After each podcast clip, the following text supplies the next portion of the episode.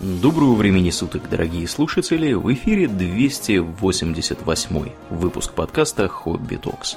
С вами его постоянные ведущие Домнин и Ауралиен. Спасибо, Домнин. Итак, от темы воинственной и подводной мы переходим к теме местами не менее воинственной, но гораздо более наземной, сухопутной, я бы даже сказал. О чем мы, Домнин, сегодня будем разговаривать? Мы поговорим про миссионерскую работу, прозелитизм, э, обращение в религии, вот, и тех, кто этим занимался. Да, да достойные люди. Да, местами. достойные люди. Да. Э, потому что занимались этим все. И занимались и э, духовные лица, занимались и вполне светские, такие вот, как Дэвид Ливингстон, знаменитый mm-hmm. путешественник, про которого мы сегодня еще поговорим, занимались особые монаршии, так сказать, например, индийский царь Ашока, а, он а, занимался активным распространением буддизма после того, как сам обратился и узрел всю свою прежнюю греховность.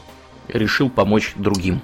Да, решил тоже помочь другим. И, например, Шри-Ланку, как считается, так сказать, обратил в буддизм именно Ашока. Угу. И поэтому, да, Шри-Ланка это такой вот островок. В прямом переносном смысле остался угу. буддийский, поскольку вскоре после этого буддизм на материковой Индии уже все отдал концы в связи с э, возвращением индуизма и с вторжениями автолитов мусульман севера. В общем, да. А вот скажи мне, Дом, раз ты про Шри-Ланку заговорил, вот эти вот тамильские тигры, которые там... Это индуисты. Это как раз индуисты, да? Которые борются с буддийским большинством. Уже все. Уже, уже доборолись. Уже Д... буддийское большинство там всех... Перемочило. Всех, да, слишком буйных всех убили, остальных замирили. Да, вот видите, Вы... какие бывают дружелюбные буддисты. Это как бы, вообще так характерно для многих мест Юго-Восточной Азии. То есть в, на Шри-Ланке, в Мьянме, там буддисты такие, что палец в рот не клади. Они эти голову отрубят угу. только так. Да. Казалось бы, да. миролюбивая религия. Ну, вот религия-то миролюбивая, а люди-то не миролюбивые. Да. Да уж. В общем, мы поэтому решили поговорить вообще обо всей этой практике истории, потому что на протяжении веков и тысячелетий взгляды на то, что можно, нужно и не нужно делать, угу. сильно менялись. Сейчас опять идет в мире бурление во многих местах, которое тоже вызывает серьезные э, озабоченность касательно того, да, следует ли вести активную проповедь, не следует ли, следует ли запретить кому-то другому ее вести, или, может быть, наоборот, надо разрешить все. А, что делать с теми, кого обратили из вашей религии? Может быть, их надо сразу убить всех, или, может быть, надо их обращать обратно, или там помахать им рукой и сказать, ну, счастливого пути. Да, хорошего это... вам настроения. Да, ну, я, например, в рамках подготовки прочел э, книжку «Методика общения со свидетелями Иеговы» для православного миссионера, такое руководство краткое. Да, да, Малиус Малификарум, да, для да, православных. Ну, да, я вообще когда открывал, я думал, что там будет написано что-нибудь вроде «Для общения со свидетелями Иеговы вам понадобится моток широкой изоленты, стол метр на два, полотенце, шланг и водопроводный кран в доступности. Да, да. Для вотербординга, если кто не догадался. Да, но нет, оказалось, что ничего подобного с ними делать не надо, а вместо этого нужно э, с ними тоньше. Надо притвориться, что ты сам хочешь э, изучать Библию и перейти к ним. Угу. Проблема в том, что э, они всегда стараются все делать по двое, потому что просто вдвоем труднее отпасть. Да? С тобой всегда так сказать, ближний, который сторож брату своему. А, я, я всегда думал, они на, на, то, на тот случай ходят, если вдруг одного бить начнут, чтобы другой помогал. Не, у меня всегда такое было. Бить-то ладно. Пусть бьют сколько угодно. Главное, чтобы не отпадали от веры. Вот. Ну, в общем, написано, что там не стоит думать, что свидетелям Иеговы можно открыть глаза, показав сходу убедительные факты, изобличающие организацию в лжепророчествах и искажениях Библии. Угу. Это абсолютно неэффективный путь, к желаемому результату он не приведет. Главная задача заключается в установлении контакта с проповедником. Между православным и свидетелем Иеговы должен установиться диалог, спокойный обмен мнениями. Важно, чтобы адепт не воспринимал вас как ярого оппонента. Лучше всего сделать разговоры с свидетелями Иеговы регулярно. Если вы готовы к длительному общению, лучше всего согласиться на домашнее изучение Библии, которое будет проходить по книге «Чему на самом деле учит Библия». Это вот эта вот книжонка свидетелей, где доказывается, что Библия учит срочно нести им все свои деньги. Да, да. И ходить Десятину по домам искать платить. новых дураков. Угу. Да, попросите адепта приходить к вам на изучение в одиночку. Дело в том, что свидетели Иеговы ходят на проповедь изучения всегда по двое. Эта установка не позволяет свидетелям Иеговы, который в чем-либо усомнился, признаться в этом, не потеряв лица перед своим соверующим. Адепт будет всячески стараться защищать учение организации, чтобы не дать повода второму подумать, что вы смогли его переубедить. Э, ну и так далее. То есть, например, если э, свидетель Иеговы приведет к вам на изучение старейшину своего собрания, то это может означать, что вас расценили как крепкий орешек. В таком случае важно вести себя предельно осторожно, так как если старейшина увидит, что общение с вами может нанести духовный вред возвещателю, изучение с вами может быть прекращено в одностороннем порядке. Ну, то есть они подошлют старшего, который увидит, что вы на самом деле да. да, вовсе не собираетесь с ним переходить, а наоборот вы не хотите переманивать. Вербуют нашего. Да, да. ну, угу. в общем, вы поняли. Сейчас э, будем надеяться, свидетели Еговы, поскольку их запретили, вот, да, будем надеяться, что постепенно они как-нибудь повыветрятся отсюда. Да, а здесь, кстати, ходят периодически. Я вижу на улицах вот этих ребят э, в беленьких рубашечках э, с бейджиками, на которых имена написаны, ходят парами э, вот, в галстучках. Вот, в общем, да. Здесь еще не запретили. Пока не запретили. Да. Ну, в общем, как видите, у нас запретили с еретиками так сказать, разговоры короткие. Но вообще-то далеко не все религии проповедуют, причем не обязательно вот в таком агрессивном ключе, как свидетели по делу товарища Иеговы. Угу. Вот. И бывает такое, что прозелитизм религии не только там не предписывается, а даже и наоборот ограничивается и запрещается. Э, самый типичный пример это иудаизм. Да. Значит, иудаизм, опять же, поскольку история иудеев и иудаизма, она длинная, а вот в эпоху там, примерно после Александра Македонского и до разрушения второго храма, а, иудаизм тогда нужно было распространять. Если почитаете Ветхий Завет, обратите внимание, что там стараются в него обращать семитские народы родственные. Но после того, как э, израильтян всех выселили римские власти после восстания Бар-Кахбе, э, вот, они приняли совершенно другие взгляды, и по этой причине стараются никого к себе не пускать. Почему, Аулиен? Ну, потому что у них э, религия завязана вообще-то на то, что вы еврей. То есть, если вы не еврей, то извините, да, более бы... того, завязана на то, как классно то, что вы еврей. Да, в этом весь смысл. Конечно. Да, как классно то, что вы еврей, как, э, как вам следует придерживаться своей веры, как вам желательно, а, если уж там не вступать в брак с другими евреями, то хотя бы детей своих воспитывать по еврейскому порядку. Угу. Вот, и так далее. А, при этом а, утверждение о том, что там утверждается, что все, все остальные это гаим и всех их ждет страшный суд, а погибли, это чушь. На самом деле, э, иудаизм совершенно э, официально считает, что те, кто следует завету Ноя, если помните, когда после потопа Ной наконец выплыл на своем ковчеге и всех выпустил, угу произошла радуга, вот, с которой Бог как бы заключал свой завет, или как он там, а, заключал свой союз с человеками из э, рода Ноя и обещал больше никаких потопов не устраивать. Угу. Вот.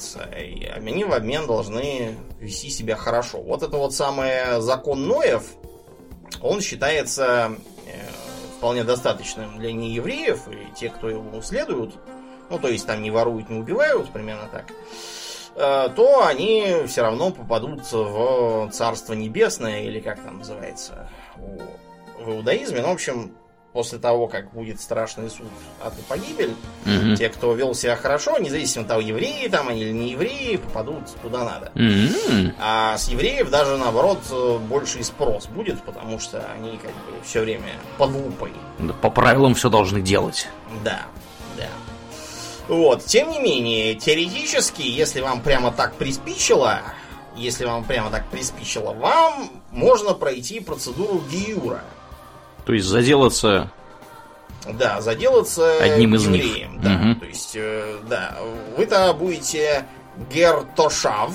гертошав. Это как? Да, это такой как бы не еврей, который живет в земле Израилевой э, и, в общем, эм, как бы... В случае чего за них будет выступать. Да, как, как бы, да, за них что-то такое. А, ну, но это, так сказать, вообще. А вот если вы провели гиюр, то вы будете натуральные евреи, как бы считаться, иудей.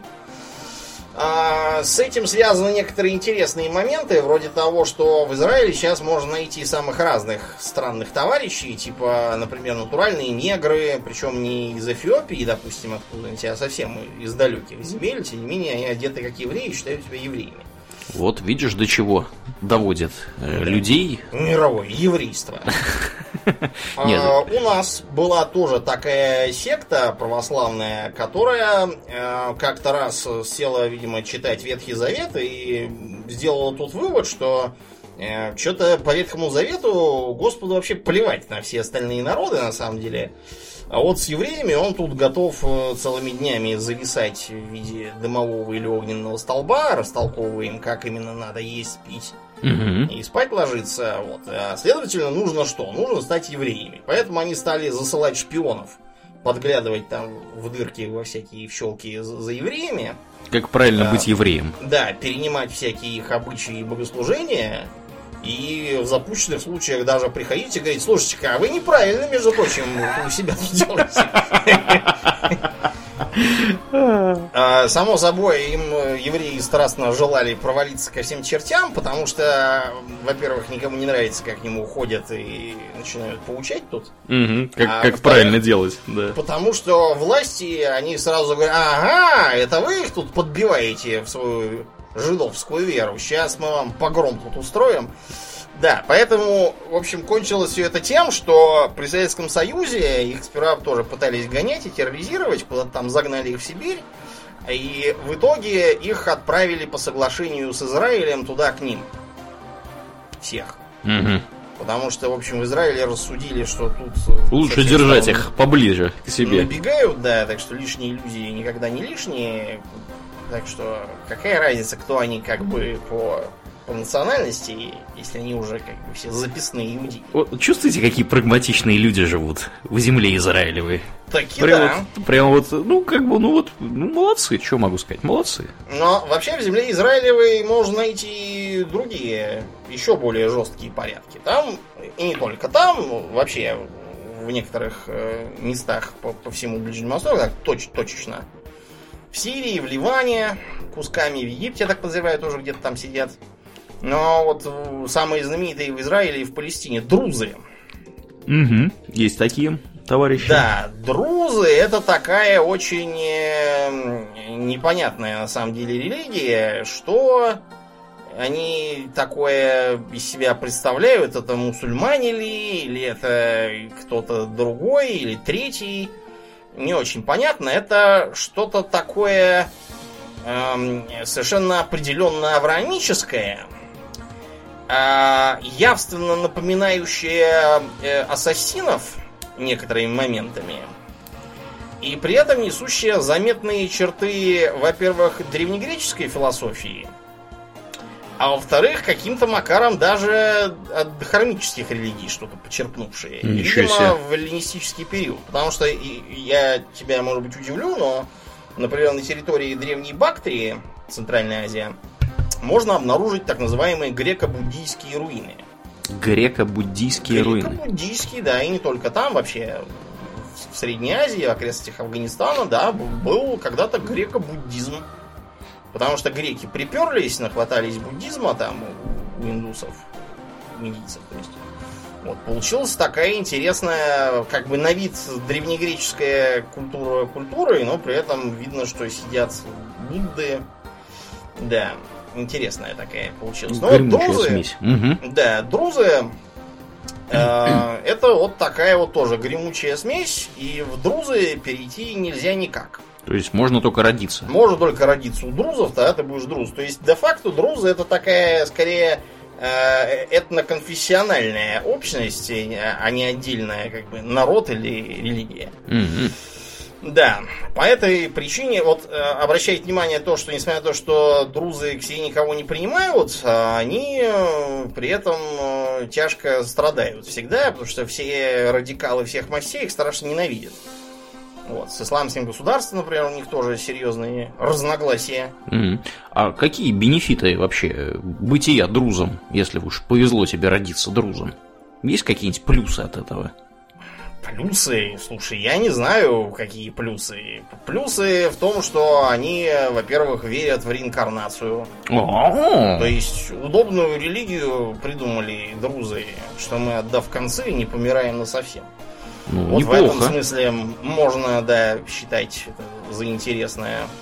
Э, религия в целом такая, э, очень напоминающая ассасинскую по своим принципам. То есть э, у них такие вот есть семь, семь как бы, заповедей, не заповедей. Угу. Во-первых, надо говорить правду и говорить по делу желательно попусту трепать языком нехорошо. То есть приходит к тебе жена, говорит, ты мне изменял козлина, а ты такой, да, да, вот, вот тогда-то, да. тогда-то, тогда всегда. Меня, угу. на, на самом деле, на самом деле это как бы тоже не совсем хорошо. А, то, что ты изменял. Во-вторых, нужно помогать э, братьям по вере. В-третьих, э, нельзя э, верить в другие религии. Что логично. В-четвертых, да, нужно отрекаться от зла, отрекаться от деспотизма во всех смыслах. То есть самому никого не терроризировать и не позволять терроризировать других. Вот. А, в-пятых, нужно признавать единство Бога. Никаких там троиц и тем более пантеонов быть не должно. А, в-шестых, нужно быть послушным Богу, невзирая на то, что именно он там с тобой творит. А, и э, в-седьмых, э, нужно подчиняться Божьей воле публично. То есть э, притворяться, что ты не друз, нельзя. Mm-hmm. Говорить, да, я друз.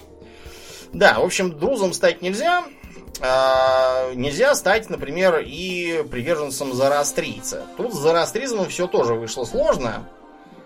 Эм, зороастрийцы когда-то доминировали на территории современного Ирана и шире вообще, но где по Ближнему Востоку, в окрестностях Индии тоже. Угу. Но э, после крушения сасанитского Ирана и создания э, арабского халифата, Зороастризм очень быстро сморщился до совершенно незначительных э, таких остатков. Главным образом на территории Восточной э, Персии, местами там вот в районе Афганистана, Таджикистана, Пакистана, в Индии всякие куски. Э, как это все выглядит сейчас? В Иране зороастрийцы все еще где-то там сидят, но им запрещено проповедовать и обращать других. Угу. Потому то есть, что там. То есть да, их еще не всех, так сказать, того. Рахбар, да, быстро секир башка всем устроить, если они будут проповедовать. Угу.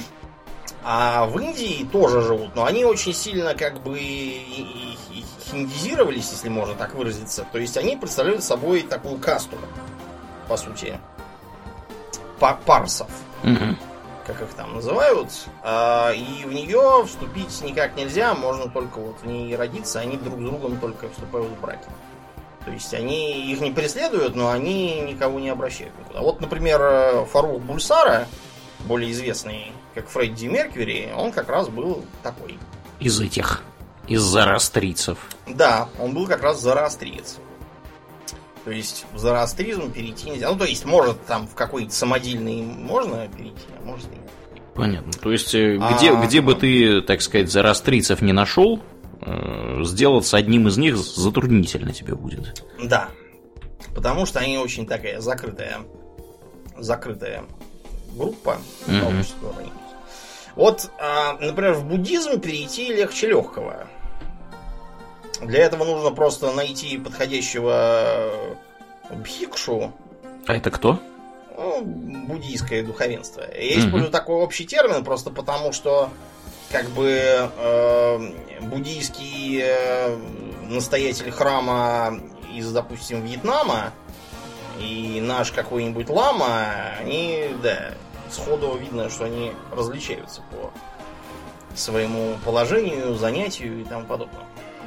Ну, в общем, нужно найти какого-нибудь э, представителя духовенства. Можно также опционально кого-нибудь из его существующей паствы, то есть санкхи общины, Угу. прихватить для массовки, после чего в назначенный день, вот у, у нас просто в стране ламы, они очень любят по календарям все рассчитывать.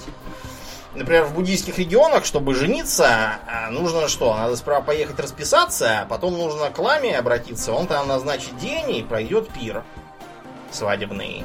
Вот как бы э, это вместо венчания как у христиан. Угу. Да, а на нем, что интересно, во главе стола будешь сидеть не ты с женой новой, а твои папа с мамой и ее папа с мамой. Угу. А ты будешь сидеть, да, в серединочке. Да, ну так вот, перейти можно, но вот э, целенаправленного обращения и целенаправленной миссионерской работы буддисты не ведут. Э, Тибетские буддисты, например, это даже вообще возбраняют, потому что позиция такая, что кому надо, тот придет, кому не надо, тот как бы и так проживет прекрасно и без нас, обойдется. Но вот вообще в старину э, буддисты очень здорово распространяли свою религию по окрестностям. Правда, делалось это обычно не так централизованно, как у Ашоки, но Ашока вообще был очень энергичный царь. У него, например, до того, как он перешел в буддизм, у него было такое замечательное заведение, называлось Ад Ашоки. Прямо ад? Да, то есть это была такая камера пыток, из которой живым никто не выходил. И после того, как он обратился в буддизм, он решил, «Вас- что же я такое делаю-то? Да. И пошел туда, и палач, э, который там работал, сказал, что типа, царь, ты сюда вошел, а ты сам мне обещал, что никто, кто сюда вошел, отсюда живым не выйдет. Так что тебя придется тоже запытать. А Шока говорит, но кто из нас двоих первый сюда вошел, ты или я? Ну вот тебя тогда и запытаем.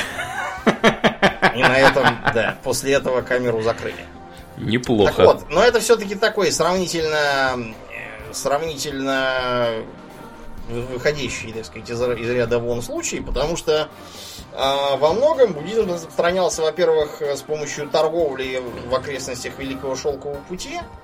По этой причине, например, в Средней Азии буддистов было тоже полно. А, Это потом уже, когда началось мусульманское проникновение в э, регион Амударии и Сырдарии, тогда это прекратилось. Но, да, вообще буддистов там было много. С купцами распространялись, со всякими там. Ну, они же еще, я так понимаю, у них было принято ходить во всякие паломничества этим монахам.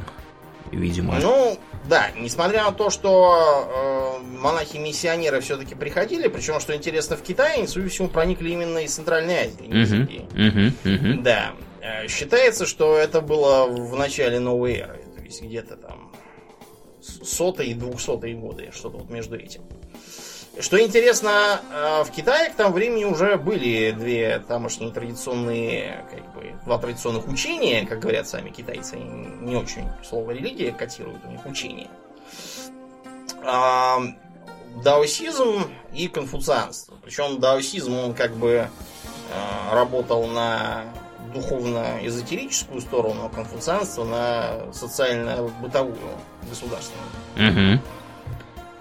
На первый взгляд, бу- буддизм этому всему противоречил. То есть, с одной стороны, он призывал э, не отягощать себя всякими связями, в частности, и таким образом он сразу э, противоречил конфуцианской идее того, что нужно испытывать сыновнюю почтительность к родителям, к чиновникам, к, к императору, а императору, соответственно, нужно испытывать заботу о, потом, о своем потомстве, которым как бы является все население страны. Вот это все. А потом с даосами у них тоже получалось не совсем то, потому что смыслом даосизма во многом было достижение э, долголетия немыслимого и даже, может быть, бессмертия. Например, путем превращения в такого вот э, ходячего, э, ходячего нефритового голема. Как вариант. А буддисты, наоборот, утверждали, что, так сказать, мы все умрем, все тлен и так далее. Тем не менее, как-то так получилось, что с даосизмом буддизм стал взаимопроникаться. Например, э, даосы уже спустя там пару веков утверждали, что э, буддизм является просто разновидностью даосизма. И более того, Будда это никто иной, как сын Лао Цзы. Неплохо придумали. Который ездил в Индию и там наделал делов. Угу. Да, это, разумеется, все, скорее всего, чепуха, но он показывает э, характерную для китайцев манеру все адаптировать под себя. А, это повлияло и на сам буддизм в Китае. То есть, э, вот Шаолинь, да, самый знаменитый наверное, буддийский монастырь в мире, угу. вообще-то он был изначально даосский, основан был даосами. И страшно сказать, боевые искусства тоже никакого отношения не имеют к буддизму. тоже были даосскими. Потому что для даоса вообще характерна любовь ко всяким там гимнастикам, принятию странных поз, э, сидению, вздыханию, размахиванию руками и ногами. Э, вот то, что у них там старичье любят на улицах коллективная. Тай, тайцзы, да. Да. Я вот я в Париже был в последний раз, там вьетнамская бабка на вокзале ждала поезд и за, занималась гимнастикой какая-то странная бабка, нет, чтобы сидеть и брюзжать, что все проститутки и наркоманы. А вот как. Да. Да, в общем, такая получилась интересная вот особенность, а с конфуцианством ну, было как-то вот так решено, что мы, мы их не знаем, они нас не знают, и все. А, это не означало, что буддизм в Китае прямо вот коренился и с тех пор благоденствовал. Буддизм неоднократно подвергался репрессиям со стороны имперских властей, подзуживаемых чиновниками вообще там всякими.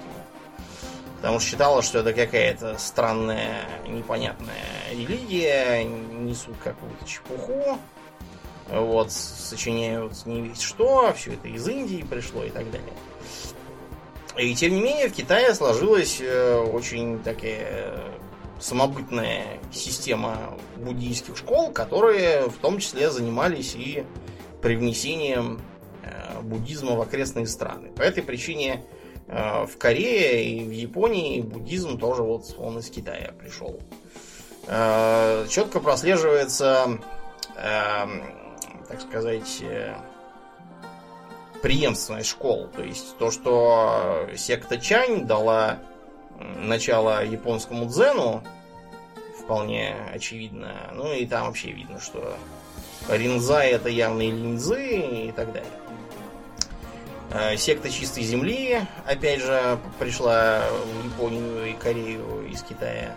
В общем, натащили у китайцев. Да, натащили много всего интересного. И с этой работой в Японию попали, например, иероглифы, архитектура, вообще вся эта китайская культура которую японцы творчески переработали и построили свою тоже интересную. Самобытную, как теперь ее считают. Да. Угу. И что интересно, в э, Японии существует э, так называемая школа Нитирен, основанная, собственно, Нитиреном. Нитирен? Да. Это Нитирен как? Нитирен был такой монах. Ага. Нитирен, да которые вот как раз любят ездить по разным дальним странам сейчас и проповедовать свои идеи. Вот, э, изучать там всевозможные э, труды, написанные Нитереном, э, заниматься там всякими э, всякими песнопениями хоровыми, и так далее. В общем, они как раз ведут достаточно активную миссионерскую работу в США, там, например, вот, э, в Европе, в Латинской Америке местами, причем в разных э, регионах и у разных людей нитеренство это самое приобретает самые разные э, окраски, то есть, например, оно, они могут превратиться в нечто типа вот в Латинской Америке есть такая теология освобождения, католическая такая школа мысли, которая примыкает к социалистам, считает, что нужно сперва всех накормить, напоить, обеспечить кровом и работой, а потом уже задвигать им про Царствие Небесное. Вот, в Латинской Америке инкеренцы тоже такие. У нас в стране, насколько мне известно, практически не действуют, потому что у нас есть свои, свои собственные буддисты. Я сомневаюсь, что они подружатся с ними. А вот э, в Индии, после того, как э, буддизм там практически задавили, нет, он как бы там есть, это где-то 1% населения. При этом, что интересно, в буддизм э, часто переходят долиты, то есть неприкасаемые. Мгм.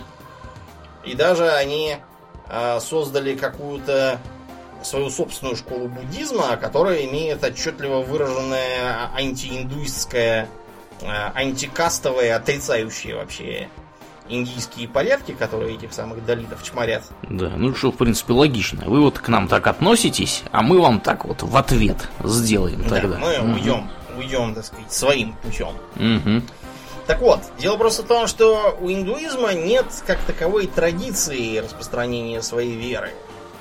То есть, э, сам по себе индуизм это такая довольно э, рыхлая, а, к- к- как это сказать, конгрегация, так сказать, э, разнообразных культов. Э, Индуисты никогда не говорят, вот мы индуисты, они говорят, а мы последователи Ганеши, там, а мы э, последователи, допустим, Рамы, там, мы там еще кого-то. Они, как правило, унаследуют почитание конкретного бога от своих родителей. Иногда бывает так, что там целая каста каких-нибудь, не знаю, плотников является э, последователями, допустим, Ганеши. Ну, так вот вышло, что все, все четыре деревни, в которых они живут, они все поголовно следуют ему.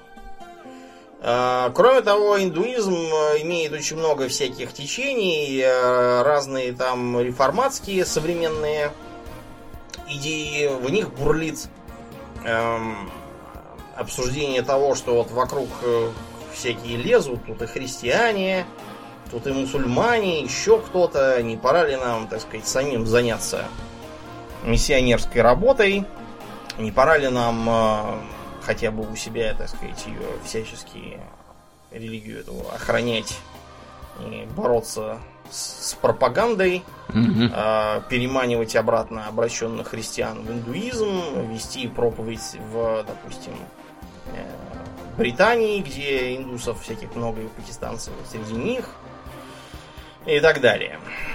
Эти секты вообще любят приглашать новых э, членов, даже если они не индусы. Иногда бывает такое. Хотя индусы в целом такие достаточно э, гостеприимные товарищи, в том смысле, что э, если вы там к ним придете, вам тут же навешивают всяких амулетов своих красивых, какого-нибудь дадут башка вам на память и так далее. Это они любят. Ну и, разумеется, нельзя забывать про общество сознания Кришны, которое везде тоже лезет, э, ходит по улицам, хлопает ладоши, Бьет пляшет, барабаны. поет. Да, говорит Хари Кришна, Хари Рама, Хари Смеха Панорама. Мгм. Вот, они как раз проповедовать очень любят. И э, считают, что у них есть некий универсальный закон бытия. Ну, они дхарму таким образом просто трактуют. В этом они не одиноки. А вот. И да, они считают, что все другие тоже вполне могут дхарме причаститься и прекрасно жить. А вот э, другие интересные индийские товарищи сикхи, они стараются не проповедовать ничего никому, просто потому, что одним из фундаментальных постулатов сикхизма является то, что кто чего хочет, тот тому и следует. Не надо никому ничего навязывать, все прекрасно обойдутся и без нас, если им так надо. Вот. А, да. Джайнисты тоже такое меньшинство в Индии. Те самые, которые вот метут перед собой веничками Мгм. и являются строжайшими веганами. Мгм. Это не те, которые фанаты Джейны Праудмур. Да. Уточним. На всякий Джайны, да, пожарный. они, наоборот, фанаты абсолютного ненасилия, ахимса. Мгм. И по этой причине они э, не занимаются, разумеется, ни скотоводством, э, ни земледелием, потому что когда ты там ковыряешься в земле, это же всяких там жуков, червяков норовишь все время прибить. Да? Мгм. Конечно. сорняки будешь выдергивать и так далее, грешить. Поэтому они вместо этого занимаются ростовщичеством. Вот это, вот это благородное дело, никому не вредит. Да, поэтому джайна в Индии многие ненавидят. Потому что позадолжали какие-нибудь там их предки. Вот. Но на самом деле это я утрирую. Многие джайны занимаются совершенно не ростовщическими делами, а, например, э, занимаются нек- некоторыми производствами. Например, украшений. Многие ювелирные гиганты в Индии, они как раз вот джайнистов производят. М, Ничего себе. Да, интересные такие товарищи. Вот. И, наконец, мы подбираемся к э, двум другим авраамическим религиям, которые как раз очень любят. И даже обязаны. Попразелитствовать, да. Да, прозелитствовать э, вполне, да, им следует даже. Собственно, поэтому они стали мировыми религиями. Ну, да. Потому, потому и стали мировыми религиями, что всячески распространяли. Вот. э, Поскольку первыми были христиане, то давайте начнем с христианизации. После того, как э, с Иисусом Христом случилось то, что случилось, Неприятность. а, Мгм. Да, неприятность, да. Его апостолы э, решили, что следует, э, следует взять дело в свои руки и начать распространять все это дело. Там дальше по разным э, библейским легендам им там было второе пришествие, они получили дар языков, они завербовали там еще полсотни человек. То есть есть как бы апостолы, которые были, пока Иисус Христос был живой, а есть еще, так сказать, второе поколение апостолов, которые Ученики учеников. Навербовали, Мгм. Да, навербовали уже после этого, чтобы помогать. А, Были приняты фундаментальные решения, например, о том, что а, иудейские ограничения не являются э, важными для проповеди этой веры. А иудейские ограничения это какие? В смысле быть иудеем, чтобы? Ну, например, э, обрезание. А, окей. Это, это был серьезный вопрос, у них там был специальный совет по поводу того, можно ли необрезанным проповедовать или не можно. Ага. Да, но оказалось, что да, было решено, что можно, потом появились всякие мысли о том, что нет ни Лина, ни Иудея. В общем, Вот, ин- инклюзивная религия. Всех да, включают. получилась Мгм. действительно инклюзивная религия, а после того, как перестали гонять, да, вскоре был проведен Никейский собор, на котором, собственно, сидел император Константин, прекративший гонять. И вот после этого, как считается, были э, учреждены более или менее в современном понятии церкви, там всякие были э, идеи разобранные, какие считаете за еретические, какие не очень, потому что тогда разнобой был большой, например, ариане пользовались большим влиянием. Сейчас они практически забыты, а вот тогда были в силе. Ариане, если что, э, означают э, тех, кто считал, что Иисус Христос не равен Богу Отцу. Вот. Некоторые варварские племена вот, были как раз арианами. Ломбарды, если не изменяет память, первоначально были арианы, а может быть я путаю, но в общем кто-то точно был. Мгм. Кто-то точно был, да, арианами. Вот. И э, после этого началось распространение э, христианства по территориям бывшей Римской империи. Э, ну, тогда еще действующей. Оно начало сразу влиять на многие, э, многие аспекты, типа того, что были запрещены гладиаторские бои, были запрещены гаруспии. Гаруспии это когда такое гадание по потрохам. Еще живых зверей. Ну, я не помню насчет живых, но точно по потрохам. Э, Гаруспии просто считались более авторитетным гаданием, что до этого еще были авгуры, А эти которые гадали по по, полету птиц. Да, Да, да, да. Но это гадание считалось обманом и высмеивалось еще бог знает когда.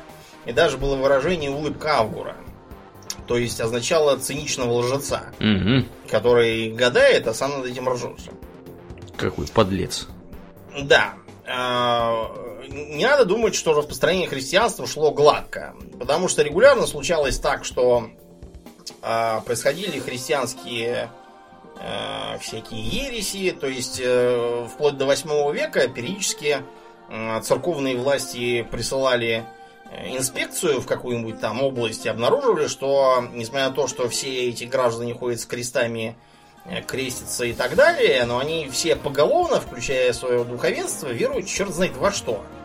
Имеющие очень туманное отношение к тому, что написано в Библии, э, поклоняются солнцу, там, или морю, или деревьям опять начинают э, вот, поклоняться, при этом без всякого участия зловредных друидов там каких-нибудь, а просто как-то вот сами по себе начинают забывать, о чем вообще все это было, потому что написано на латыни, они-то и не владеют, вот, и как-то так выходило. Вот что бывает э, с религиозными текстами, когда они написаны на непонятном языке. Они Ну, просто не соблюдают. написать их на понятном языке, то все начнут их читать и говорить, позвольте, тут написано что-то вот одно, а через три страницы ровно противоположное. Да. Ну, потому что то, что написано через три страницы, писалось через три века. Да, да. После того, как то, что, что первое произошло и было записано. Дорогие сэры, как да, так-то? начнутся ереси и разночтения, и все мы не оберемся неприятностей. Поэтому первое время было решено, что лучше не надо.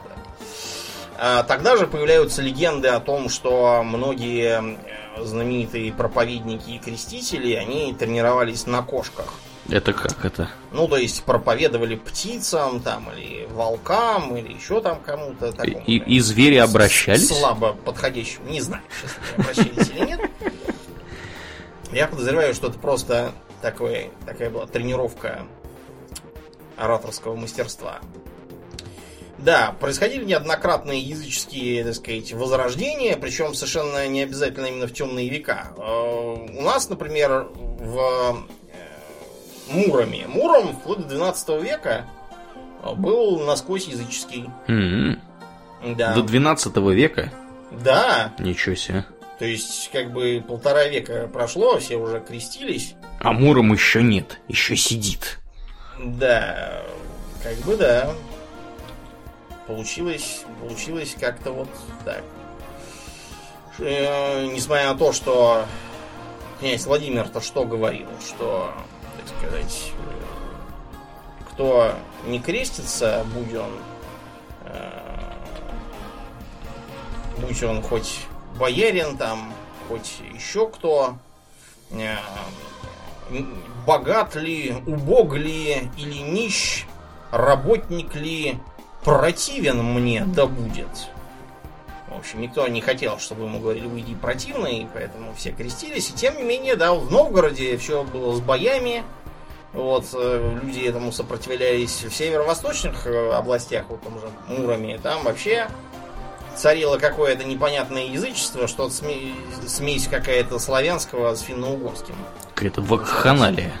Да, поэтому, да, там все это было очень медленно. Вот э, тот самый князь Глеб, которого Святополк окаянный прибил, или кто того прибил, с Борисом, да, он как раз тоже пытался крестить, э, куда его там посадили княжить, но ничего не вышло, поэтому пришлось жить за пределами того места, где он как бы княжил. Или вот, например, в Польше э, поляков э, крестил Мешко Первый. Это первый легендарный король Польши. Польши, на самом Но он такой не легендарный, он скорее первый сколь-нибудь не легендарный. деле. Не легендарный. А, окей. Мгм. Да, потом был Болеслав Храбрый, Его сынишка. да, вот. А после этого царствовал а, уже внук первого, да, Мешко второй Ламберт.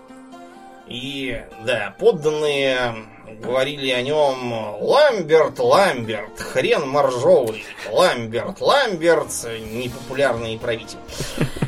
Да, и кончилось тем, что его убили, и после этого началось языческое восстание, там полный бардак, все стали опять веровать в Перуна и тому подобное, так что все это шло медленно и мучительно. Это опять же тоже уже высокое средневековье, казалось бы, а вот поди ты. Да, вера в Перуна. Да, вера в Перуна и в кого там еще у них получалось. Да, но постепенно оно все более или менее устаканилось. А Последним бастионом нехристианизированным в Европе была Прибалтика и Литва, потому что вот Владислав Егайло, он э, вплоть до 15 века практически был язычником, и страна еще, еще в 15 веке тоже была де-факто языческой. Мгм. Литва-то. Тут, правда, надо понимать, что Великое княжество Литовское в 14 начале 15 веках э, в нем литовского, там было 10% территории населения и номинальная этническая принадлежность руководства. В остальном там были сплошные русские поголовно все. И сам Игайло тоже был на три четверти русский. Одна фамилия только осталась от него. А не будет ли бомбить сейчас у наших зарубежных слушателей от таких новостей, Думнин? Ты ну, как может, думаешь? будет. Я еще виноват в том, что бы, Ладно, короче говоря, язычество там было, да, цвело и пахло, верили в Перкунаса, рамувское язычество, прибалтийское. Между прочим, Перун как раз считается, славяне был как раз позаимствован прибалтов угу. в виде Перкунаса. Так вот, э, с Перкуносом пришлось завязывать, потому что там крестоносцы набегают. Тут еще подвернулся выгодный вариант стать королем польским, женившись на Едвиге. Вот, и пришлось, в общем, переходить в католицизм. А так, да, держался долго. Держался Егайло. И вот началась эпоха великих географических открытий. И понеслось. Потому что, во-первых, была, был открыт новый свет. Вот. Во-вторых, была открыта морская дорога в Индию, прямая. Не через турок, вот, а в, обход Африки. Ну и, соответственно, в Африке тоже стали расти как грибы всевозможные фактории, с которых с переменным успехом э, велась проповедь. Но тут э, христианству подсуропила реформация, не кстати начавшаяся. И, между прочим, далеко не факт, что Латинская Америка была бы католической сейчас. Как, Если какая бы же она была бы? Протестантская? Ну, какая-нибудь, да, была бы. Вон США какие-то. Сам черт не разберет, как там шутил Марк Твен в одном из его произведений, где там э, на языческую деревню отправили миссионеров, и цель была достигнута в кратчайшие сроки. В деревне не осталось и трех семей, которые бы твердо исповедовали какую-нибудь одну религию и не грызлись бы между собой. Это он так издевался над современным состоянием американского христианства, где бесконечных баптистов, менонитов, евангелистов, методистов угу. и еще черт знает каких мормонов там было не пройти, не проехать и не разобрать, кто из них во что верует и в чем соглашается между собой. Да уж. Так вот, э, католическая церковь пребывала в полном раздрае, и, наверное, действительно бы судьба ее была печальная в смысле распространения по миру. Сейчас она самая ого-го угу. из христианских церквей по численности. Да, но вот э, в 15 вернее, в 16 веке с делами Лютера там в этом совершенно не было никакой уверенности. И тут э, произошло следующее событие.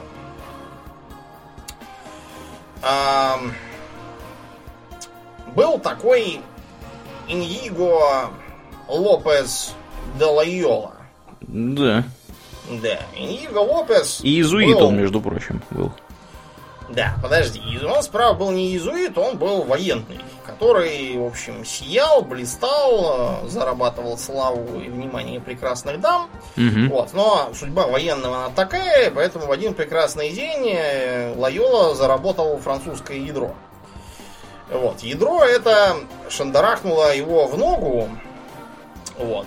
И э, стал Иньиго Костяная нога. Инвалидом, да.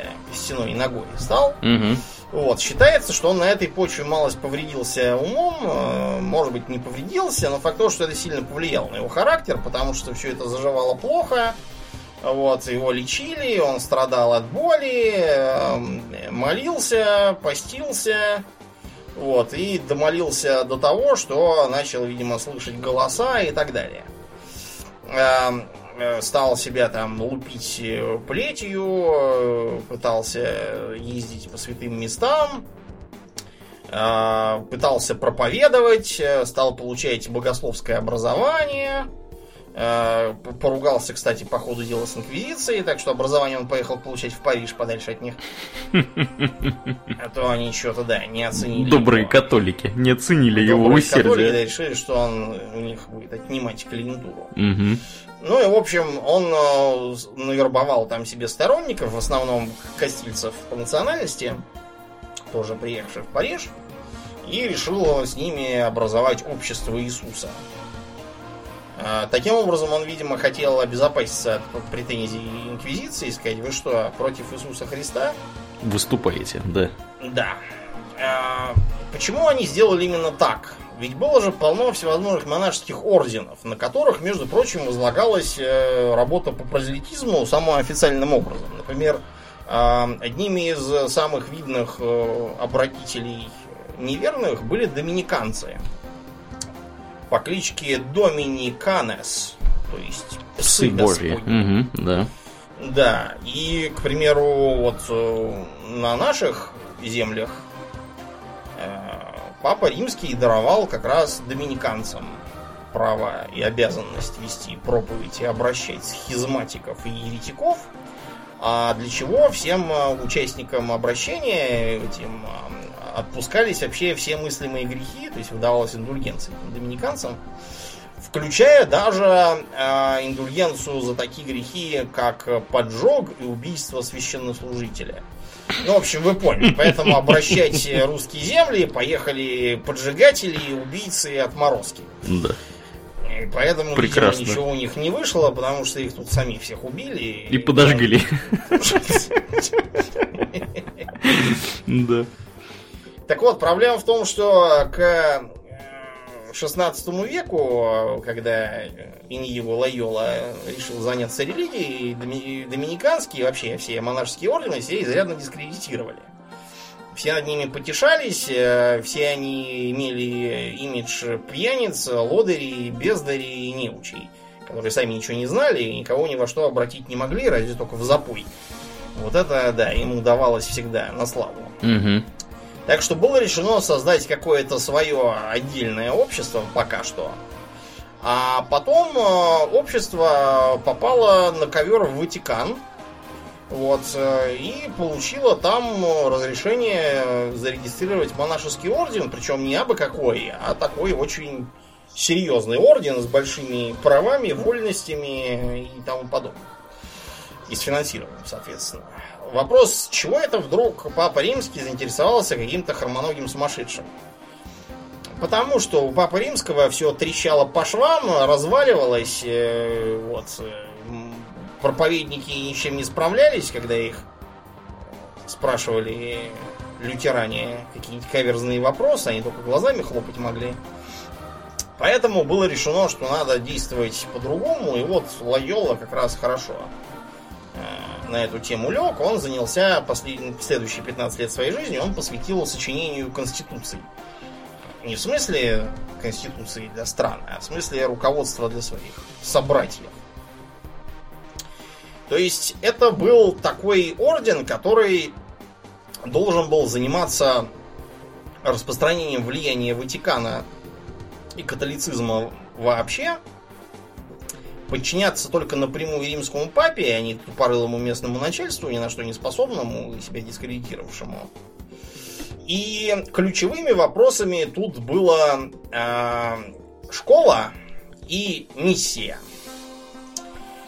Э, школы должны были э, принимать бесплатно или там за какую-то совершенно символическую плату, там чисто на бумагу там и на перья, чтобы хватало, минимальные какие-то нужны были.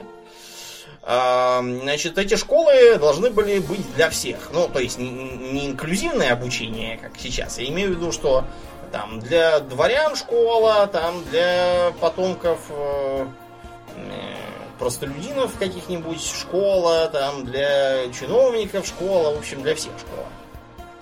Вот, чтобы все ходили, учились, э, учились, кстати, хорошо, учили там на совесть, нельзя сказать, чтобы там чему-то чего-то там изображали. А, поощряли заниматься самостоятельной работой, изучать там всякое.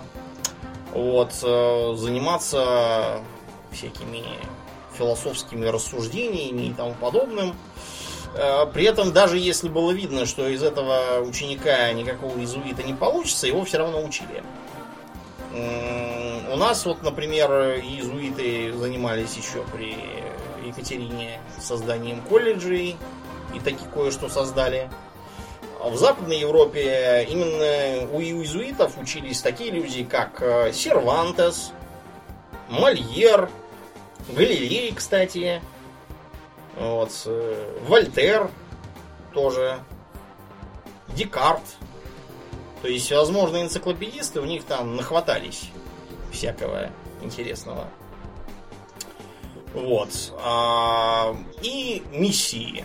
Миссии велись тоже очень серьезно. То есть э, тогда уже иезуитам было понятно, что вести обращение надо очень аккуратно. С одной стороны, они работали в колониях, то есть в Латинской Америке, где одним из главных направлений для вербовки стала организация местного населения и недопущение его э, угнетения колониальной администрацией, обращение в рабство, например. Иезуиты говорили, что это все, что это все вредно, мы сейчас их тут обратим в христианство и получится гораздо лучше чем то, что вы тут пытаетесь устроить. Добрые католики гораздо лучше рабов. Да. А, таким образом, они создали в Латинской Америке своеобразные теократические мини-государства, называвшиеся редукциями. А, самое, я думаю, заметное остаток от этих редукций это государство Парагвай. Парагвай? Было редукцией? Mm-hmm. Да, Парагвай был редукцией, где местные индейцы вели жизнь такую коммунальную практически под мудрым руководством отцов церкви. И, между прочим, э, вплоть до известной войны, угробившей по разным оценкам от трех пятых до девяти десятых населения Парагвая, я имею в виду мужское, взрослое, это постарались э, бразильцы, кое-какие европейцы там устроили им а до этого Парагвай был жемчужиной Южной Америки. Он был очень образованный по сравнению со, со соседями. Там были мощенные дороги, фонари, чистота, красота и тому подобное. Ну, разумеется, жадные соседи все это позарились. Вот считается, что, по крайней мере, в части чистоты и образования это как раз наследие иезуитов. А, да. Кроме того, они организовывали вооруженные отряды по борьбе с работорговцами. Потому что из Бразилии тогда набегали э, всякие банды, захватывавшие индейцев. В основном из региона Сан-Паулу. А, кстати, я говорил, что Сан-Паулу тоже построили иезуиты. Да? Mm-hmm. Да, его тоже построили иезуиты. А, да, так вот, оттуда набегали эти самые бандиты и нападали на индейцев, угоняя их в рабство, продавая там на всякие плантации, в публичные дома, смотря по половому признаку. Так вот, э, иезуиты добились разрешения на то, чтобы этих индейцев вооружить, создали из них э, отряды и вели битвы с работорговцами, с этими, и э, отбились, так сказать. Поэтому вот в Парагвае и окрестностях там до сих пор много индейцев. Прикольно среди населения. Кроме того, иезуиты направлялись и в восток изучать. Например, э, среди иезуитов был вот святой Франциск Ксаверий. Он считается одним из величайших католических миссионеров. Вот, и он как раз был одним из семи основателей этого самого общества Иисуса. Значит, он работал в Индии. Он работал э, на Малавских островах. Э, Причем работал не так, как было та принято, начиная капать на мозги знати. Он работал с э, всякой нищетой, с рыбаками, с дикарями охотниками за головами. Вот. Встречался с китайцами и с японцами, проплывавшими мимо. Изучал языки оставил наставление о том, что если вы хотите кого-то обращать, то надо, чтобы вы могли объяснять им все это на понятном языке. Более того, что нужно адаптироваться к обычаям и традициям тех, среди которых ты проповедуешь. А кроме того, э, нужно обязательно стараться создать местную э, церковь, состоящую из местных, э, из сказать, духовенства местного происхождения, туземного. Mm-hmm. Вот. Он, кстати, был очень крутой мужик, как ты сказал, он был очень гибкий, и э, вот действительно в Индии на Малакских островах он проповедовал э, среди простой публики, а когда он оказался в Японии, он понял, что Э, в Японии нужно разговаривать с начальством, и он там, соответственно, оделся в дорогие одежды и, в общем-то, э, уже беседовал на предмет того, что там с высокопоставленными, так сказать, японцами, что вот типа, давайте у нас тут перспективная есть религия, сейчас тут все это. Вот, и очень, да, очень был гибкий мужик. Это, кстати, один из примеров того, насколько Иезуиты выгодно отличались э, в плане гибкости от тех же самых доминиканцев, францисканцев и прочих товарищей, потому что у них в уставе, если мне не изменять память, было, по-моему, всего в районе там, пяти, что ли, э, таких вот правил, которым, да, пунктов, которым следовало следовать. А в то время как у каких-нибудь доминиканцев там были здоровенные такие книги, которые... Зарегулированность да, да. и бюрократизм. Именно так. Там вплоть до того, сколько раз там нужно вот чинаш сказать, что там как делать, то есть они просто с этой книгой носились как со списанной торбой, в то время как иезуиты могли а, гибко адаптироваться к тому, что вообще происходит. Да. да. Угу. При этом, что интересно, вот как говорят, что кто-то там иезуитский хитрый и ловкий, э, это все воспринималось тогда основной массой населения как нечто плохое. Да, да. То, что они вместо того, чтобы нести, так сказать, сказать, свет Божий открыто, они какими-то задними дворами пробираются, несмотря на то, что это гораздо эффективнее и лучше в конечном итоге. Угу. Также мыслил, например, и знаменитый проповедник Алессандро Валиньяно. Валиньяно отправился в Японию. В Японии он со своей свитой быстро обратил внимание, что для того, в Японии все одеты каким-то специфическим образом для своей профессии. И поэтому их там просто не воспринимают как религиозных деятелей, потому что они одеты непонятно. Угу. И поэтому они оделись как дзен-буддийские монахи. Угу. И соответствующим образом брились, стриглись. Да. А, кроме того, он был еще и неплохим бизнесменом. Он там очень быстро наладил каналы поставки домой шелковых тканей. Вот. И таким образом ему удалось, во-первых, превратить свою миссию в процветающую и самодостаточную, а во-вторых, найти общий язык с э, местными феодалами, которым он позволял тоже участвовать в торговле и богатеть. Да. Э, таким образом, э, было уже почти полмиллиона христиан, завербованных им к моменту, когда Валиньяну отдал концы. Да, потом, правда, для христианства в Японии все кончилось плохо, там всех э, стали распинать и убивать. Было восстание христиан, которое тоже жестоко подавили, потому что страна ушла в изоляцию и так далее. В Китае иезуитам тоже удалось добиться успехов, потому что туда была отправлена миссия во главе с Маттео Риччи. Значит, э, Риччи решил тоже во всем следовать э, образцам Франциска Ксаверия. Угу. Вот. Он же учился у Валиньяно поначалу. Так что он изучил китайский язык. Он э, изучил и оставил богатейшие записи по китайской культуре.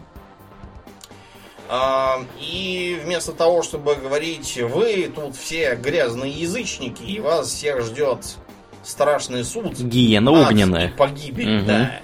Вот, и поклоняетесь вы тут какому-то идолищу поганому, толстопузому да. и ушастому. Угу. Вот, вместо того, чтобы говорить э, такое, э, Матео Ричи действовал по-другому. Значит, э, они одевались э, по-китайски, вот, э, они упирали на свои познания в науках. Вот, э, они ну, стали показывать им всевозможные новинки с астрономией и математикой, которые тоже заинтересовали придворных всяких чиновников. Они любят ученость. Вот. Поэтому. И э, оставил соответствующие инструкции. Э, не ведите себя с рвением, э, не выдвигайте никаких аргументов, чтобы заставить эти народы изменить свои обряды, свои обычаи или свои привычки. Если только они не прямо противоречат нашей религии и морали. Что может быть абсурднее, чем привнести э, французские, испанские, итальянские и любые другие европейские обычаи китайцам. Не приносите им наши обычаи, но вместо этого приведите их к вере. А, вере, которая не отвергает и не уничтожает их обряды э, или привычки их или любого другого народа. По крайней мере, если они не отвратительные, но вместо этого э, сохраняет их и оберегает. По этой причине, например, было согласовано такое специфическое э, специфическое учение, э, которое не отвергало, например, обряды поминовения предков и, э, так сказать, почитание Конфуция. Потому что у самого императора и у высокопоставленных китайцев они взяли клятву, что Конфуций это никакой не бог. Им ее, разумеется, тут же дали. Так что иезуиты сказали, что ничего не имеют против э, секулярного такого вот почитания Конфуция. Это, по сути, с точки зрения иезуитов, было нечто вроде, не знаю, там, обряда поднятия государственного флага, пения государственного гимна, что-нибудь вот такого. То есть чисто светский обряд. Но, разумеется, э, когда кто-то начинает делать что-то умное, тут же сбегаются полчища дураков, которым умное не нравится, они начинают писать кляузы, все портить и мешать. Вот, и э, прибежали всевозможные доминиканцы с францисканцами, вот, которые тоже стали вести э, миссионерскую работу, но делали они это так тупо, что у них ничего не выходило. И, естественно, а, они да. создали плохую репутацию. Естественно, они обозлились на иезуитов, у которых все выходило. Написали на них кляузу в Рим. Угу. О том, что э, иезуиты искажают христианское вероучение, занимаются идолопоклонством, вот, в частности, э, Конфуцию вот, э, и поклоняются предкам. Ну и, в общем, папа Климент XI от большого ума взял и объявил, что все эти практики противны христианству, вот, должны быть запрещены, отменены, являются идолопоклонством, э, непростительным суеверием, изуверием и так далее. Э, после этого он отправил туда своего легата э, Шарля Тома Меллара де Турнона, эм, и они должны были императору Канси все это объяснить. Эти идиоты приехали к императору, наговорили ему всякой ерунды, в результате чего император приказал всех христианских миссионеров, которые не следуют э, принципам, согласованным с Ричи, всех просто выгнать из страны. И после этого все, всякая миссионерская работа реально прекратилась. В общем, все полимеры того. Да, все полимеры того. Ну, а в 18 веке, э, да, в 18 веке орден иезуитов вообще попал под запрет. Где? Это... Везде? Да везде. Папа Римский объявил, что все, лавка закрывается. Потому что на них стали жаловаться все подряд. Колониальные администрации были недовольны тем, что иезуиты не позволяют обращать в рабство население. Э, деловые круги говорили, что у иезуитов всякие там права беспошлиной торговли, duty free, так сказать, в планетарном масштабе, угу. и они чинят убытки национальной экономики. Э, теологи доказывают, что иезуиты перевирают священные писания и впадают в ересь и язычество и черти во что. Национальные правительства тоже говорили, что наши иезуиты уже запарили, они везде лезут. Э, только в нашей стране уже было несколько терактов за последние сто лет, которые инспирировали иезуиты. Ну, все эти там пороховой заговор, покушение на всяких там министров и королей, вот это. Э, вот, все это считалось э, иногда оправданно, иногда не очень. Тот же самый пороховой заговор, например, к иезуитам имел такое очень туманное отношение. Единственным иезуитом, который имел хоть какое-то касательство к происходившему, был один старый дед, который уже ничем не занимался, и которому просто исповедовался один из заговорщиков после того, как все вскрылось и провалилось. Вот. Он не мог же ему сказать, так, нет, я этого слышать не хочу, не желаю, иди отсюда. Я тебя вообще не знаю, кто ты такой. Угу. Да, поэтому он был вынужден к этому быть припутан, но когда его стали спрашивать о его роли в заговоре, говорил, что заговоры дело молодых. Он уже устал от всего этого дерьма. Он устал, он уходит. Да, ну, уйти ему пришлось на тот свет. Да. Вместе со всеми. Это еще хорошо, что не так весело, как некоторым другим. Редукции эти тоже мозолили глаза колониальным администрациям. Ну, в общем, да, иезуитов тогда разогнали. запретили, все конфисковали и так далее. А, тем не менее, тем не менее, мы с вами уже пару раз касались этого, как про Дэна Брауна там, общались и все такое. Угу. Э, иезуиты, потому что сейчас все еще существуют, они по-прежнему миссионерствуют, особенно вот в странах третьего мира. Вот. У них есть э, образовательные учреждения, правда, не, не так уж много по сравнению с прошлым. Во многих местах им просто запрещено их заводить. Вот. Э, издают кое-какие там газеты, но вот... Э, помните историю с папой Бенедиктом, который был после Иоанна Павла? Папа Бенедикт был в серьезной ссоре с иезуитами. В частности, с их тогдашним главой. Глава иезуитов зовется генералом, что интересно. Угу. Питер Колвенбах. Колвенбах э, объявил тогда при Бенедикте, что устал и он уходит, что ему 80 лет, что он больной, старый и так далее. Дело просто в том, что Бенедикт отнимал у них всевозможные там газеты, радиостанции и вообще всякие активы и передавал их э, другой религиозной организации. Opus Dei. Прекрасно. Да, после чего, я думаю, вы помните все, про Opus Dei тут же вышла серия книг, где их совершенно осрамил этот Дэн Браун. Да, да. Вот, а потом папа Бенедикт чего-то взял, да и отрекся от должности и ушел. Вот, и все. Так как что... так вышло? Да. Так сказать, но... не ссорьтесь с иезуитами. Да, но учтите, у нас длинные руки. Няуш, да. няуш. Угу, да. Иезуиты, да, они такие. Да. А, несколько позже, чем христиане, но тоже довольно давно, свою миссионерскую деятельность начали мусульмане.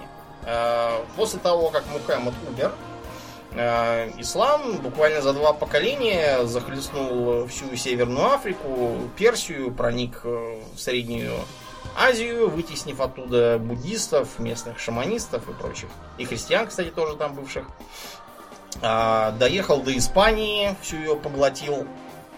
И, разумеется, все это сопровождалось исламизацией местного населения. В разных регионах это шло по-разному.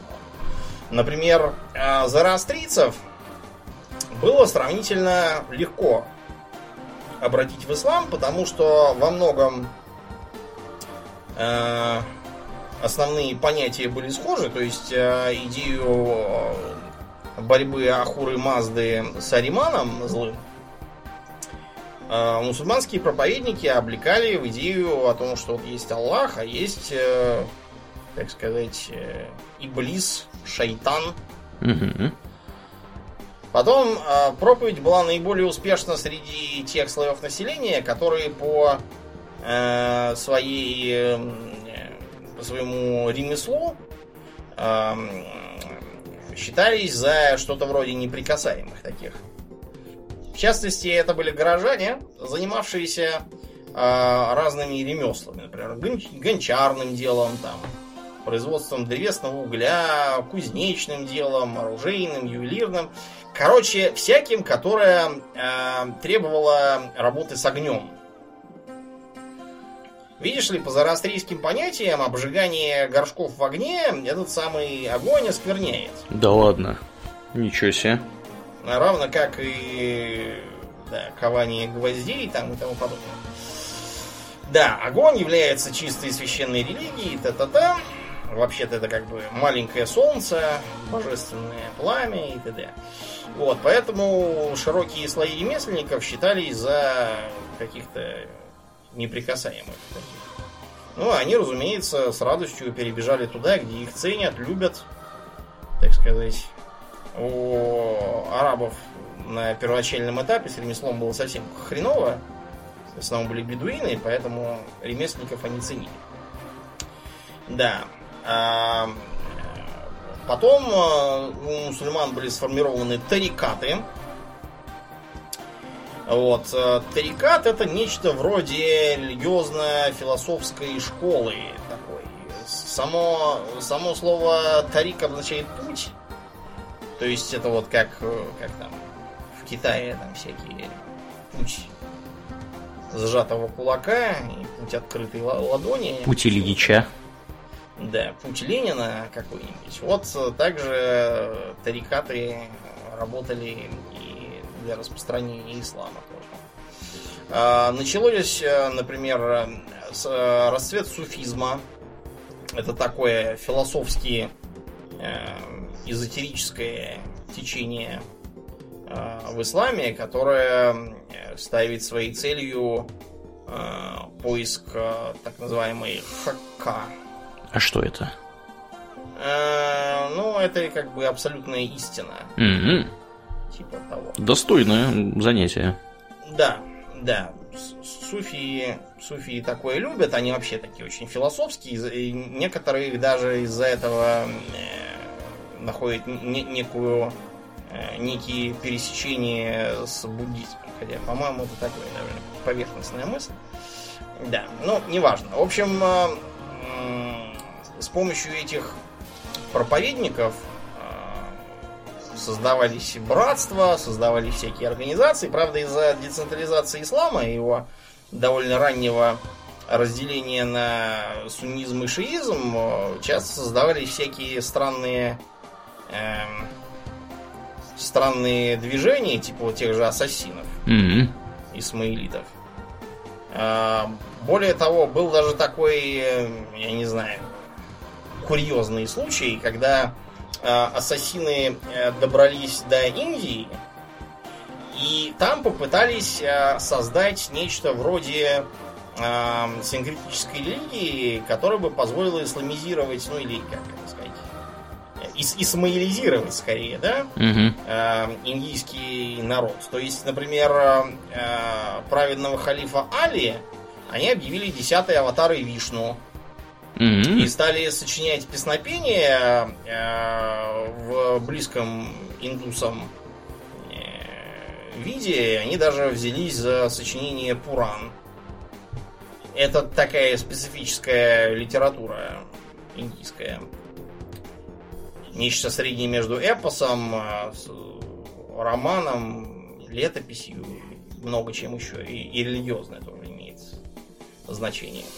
А к нам сюда отправился небезызвестный Ахмед Ибн Фадлан.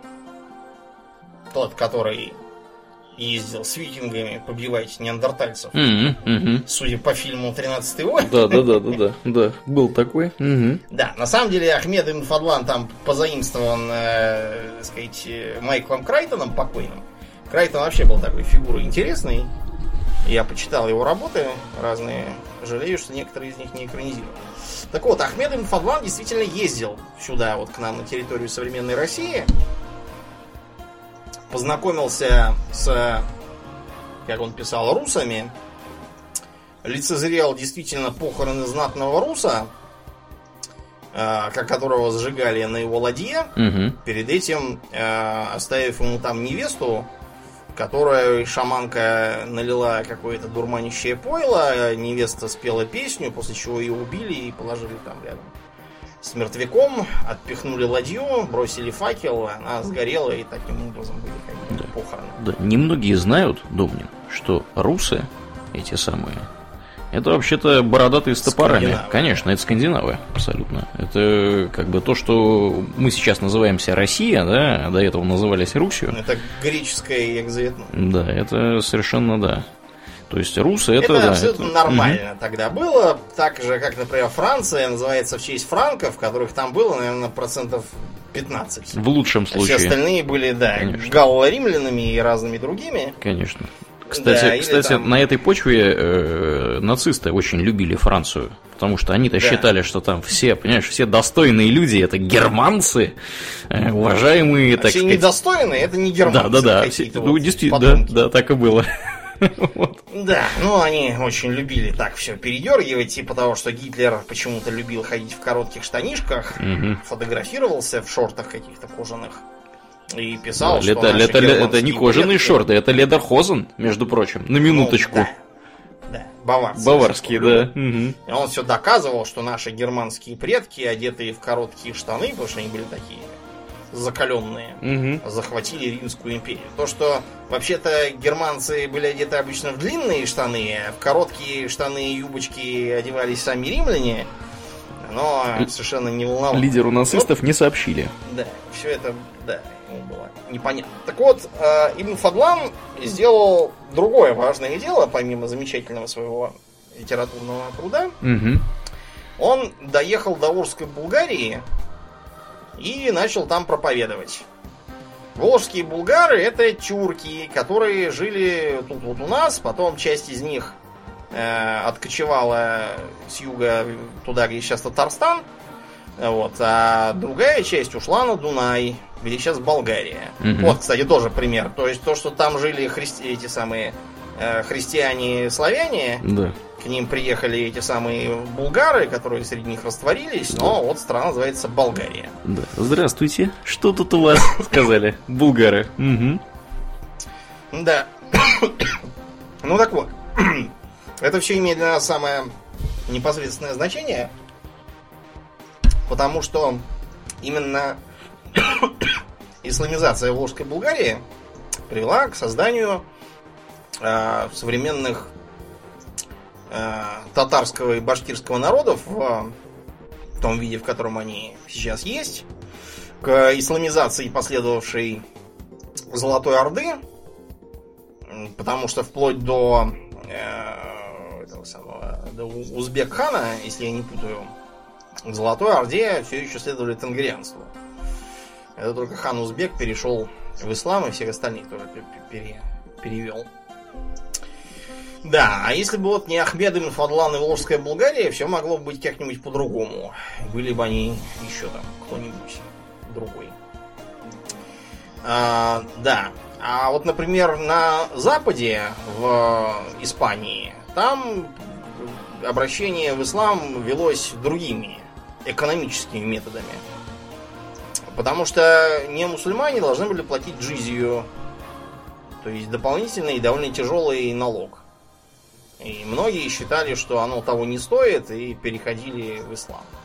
Из-за этого в Испании вплоть там до чуть ли до современной поры было очень круто происходить из так называемых древних христиан. Которые могли себе позволить. Да, то есть которые, которые не поддались на вражескую агитацию Угу. и остались христианами, а не перешли в ислам, и только потом уже их предки перешли в христианство обратно, когда христиане стали брать верх. Поэтому все, э, особенно те, что посмуглее, и поносатее, и по- почерноглазее, все громогласно в Испании заявляли о своем происхождении не иначе, как от древних христиан. Даже если, как выражается Артур Перес Реверте, явно, что их еще их прадедушка в рот не брал свинину. Да. А, такую же джизию пытались брать и в Индии, но когда моголы ее завоевали, но там эту джизию то отменяли, то вводили обратно. Ну, в общем, это привело к совсем не таким результатам, каким хотелось бы, потому что все-таки большая часть населения Индии осталась индуистами. Хотя да, мусульман много получилось, даже хватило на, на целых две страны еще лишних. Пакистан И Бангладеш. и бывший, да, восточный Пакистан, Бангладеш. Еще ранее называлась Бенгалия. Угу. А кроме того, э, арабские купцы и мореплаватели стали ходить к островам пряностей, вести выгодную торговлю и в том числе распространять ислам. По этой причине э, такие места, как Малайзия и Индонезия, являются чуть ли не поголовно мусульманскими. Э, Там сформировались султанаты, которые за счет торговли э, с Ближним Востоком богатели, вооружались и доминировали всячески над окружающими. По этой причине, когда туда добрались европейцы, тоже пронюхавшие про пряности, э, они обнаружили, что э, индуистов и буддистов там уже практически всех извели, вот, за исключением разных э, кусков, типа вот э, Бали. Многие вот наши любят ездить на Бали, Угу. они могли заметить, что там живут не мусульмане, а такой специфический э, извод э, индуизма, хотя вот издалека можно спутать с буддизмом тхеравадским, но это все-таки скорее индуизм.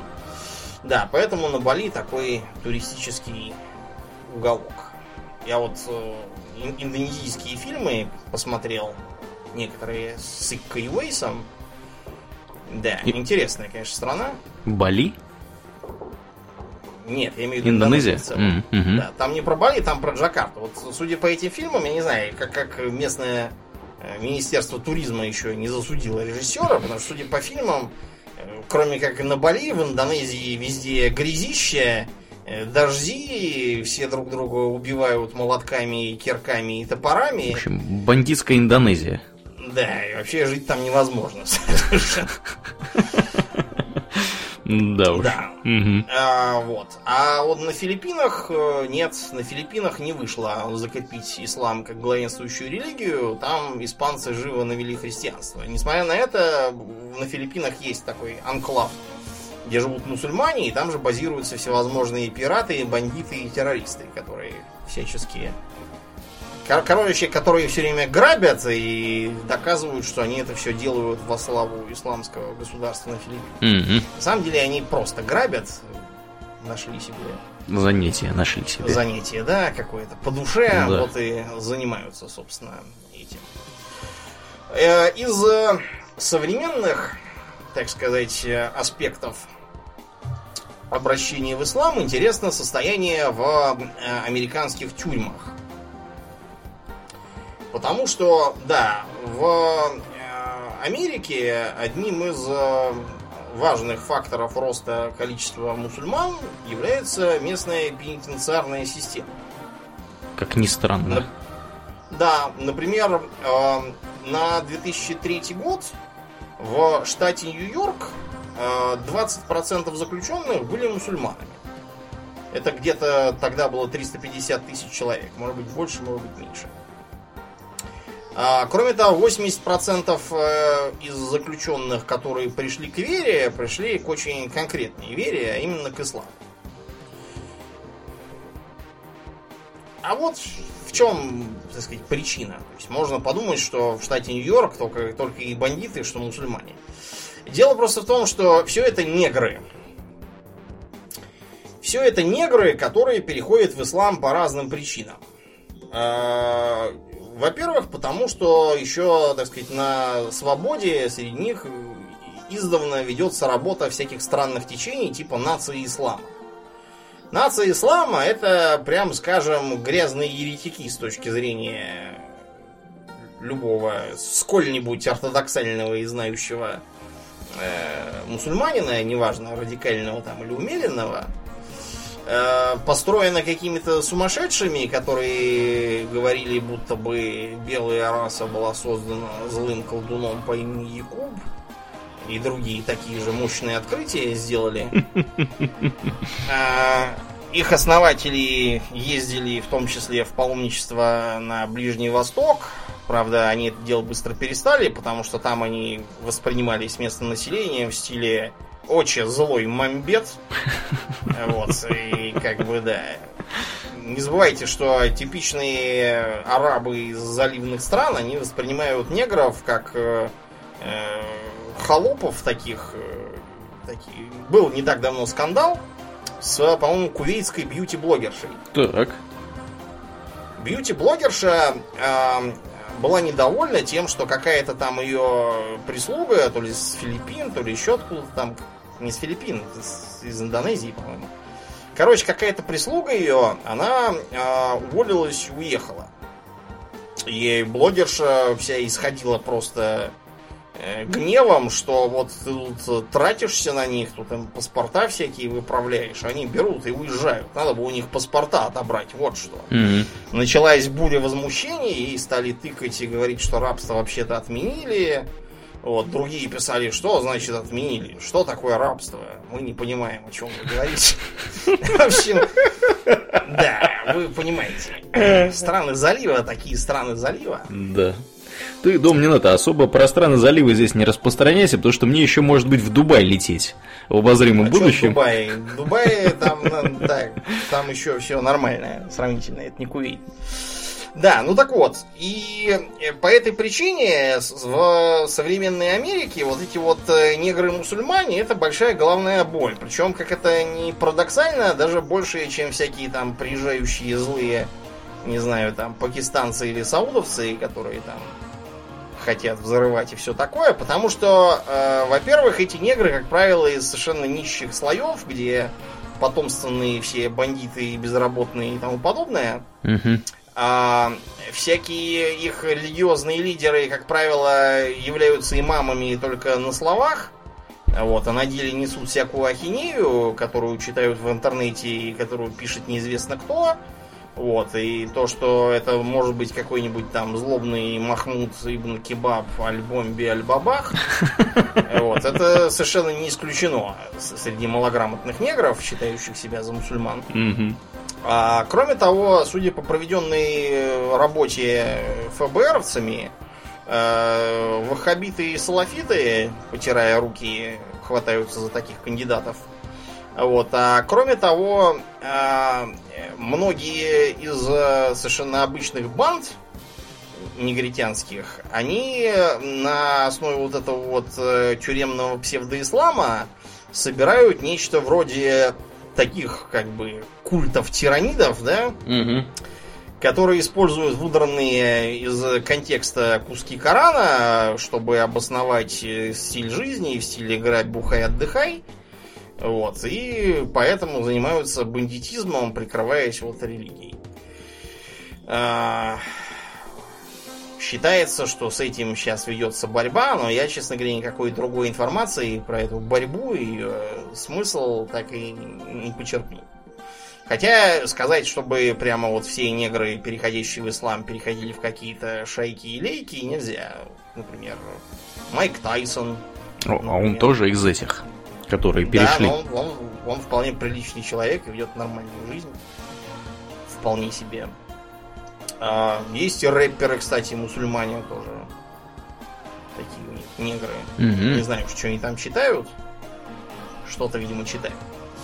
Да, ну и э, чтобы, э, чтобы не завершать на такой печальной ноте, давайте поговорим про одного интересного миссионера, по имени Дэвид Ливингстон. Это же такой был исследователь. Путешественник, да. Он был не только, не только он был миссионер, но и путешественник, действительно. Очень знатный исследователь Африки. Родился в бедной семье в Шотландии, вот, но сумел получить образование в богословии, получить статус миссионера и отправиться Э, в Африку. Он начинал с Южной Африки, где сейчас ЮАР. Вот. И решил, во-первых, изучать континент, наносить на карту неизведанные земли, э, обращать население в христианство, устанавливать там цивилизацию и торговлю, распространять э, влияние Британской империи, а также бороться с работорговлей. Потому что работорговля тогда в Африки южнее Сахары цвела и пахла. А, с западного куска этим занимались э, португалы из Анголы. Там было очень явно видно все это. Те, кто читал книжку «15-летний капитан», они как раз вот могут припомнить.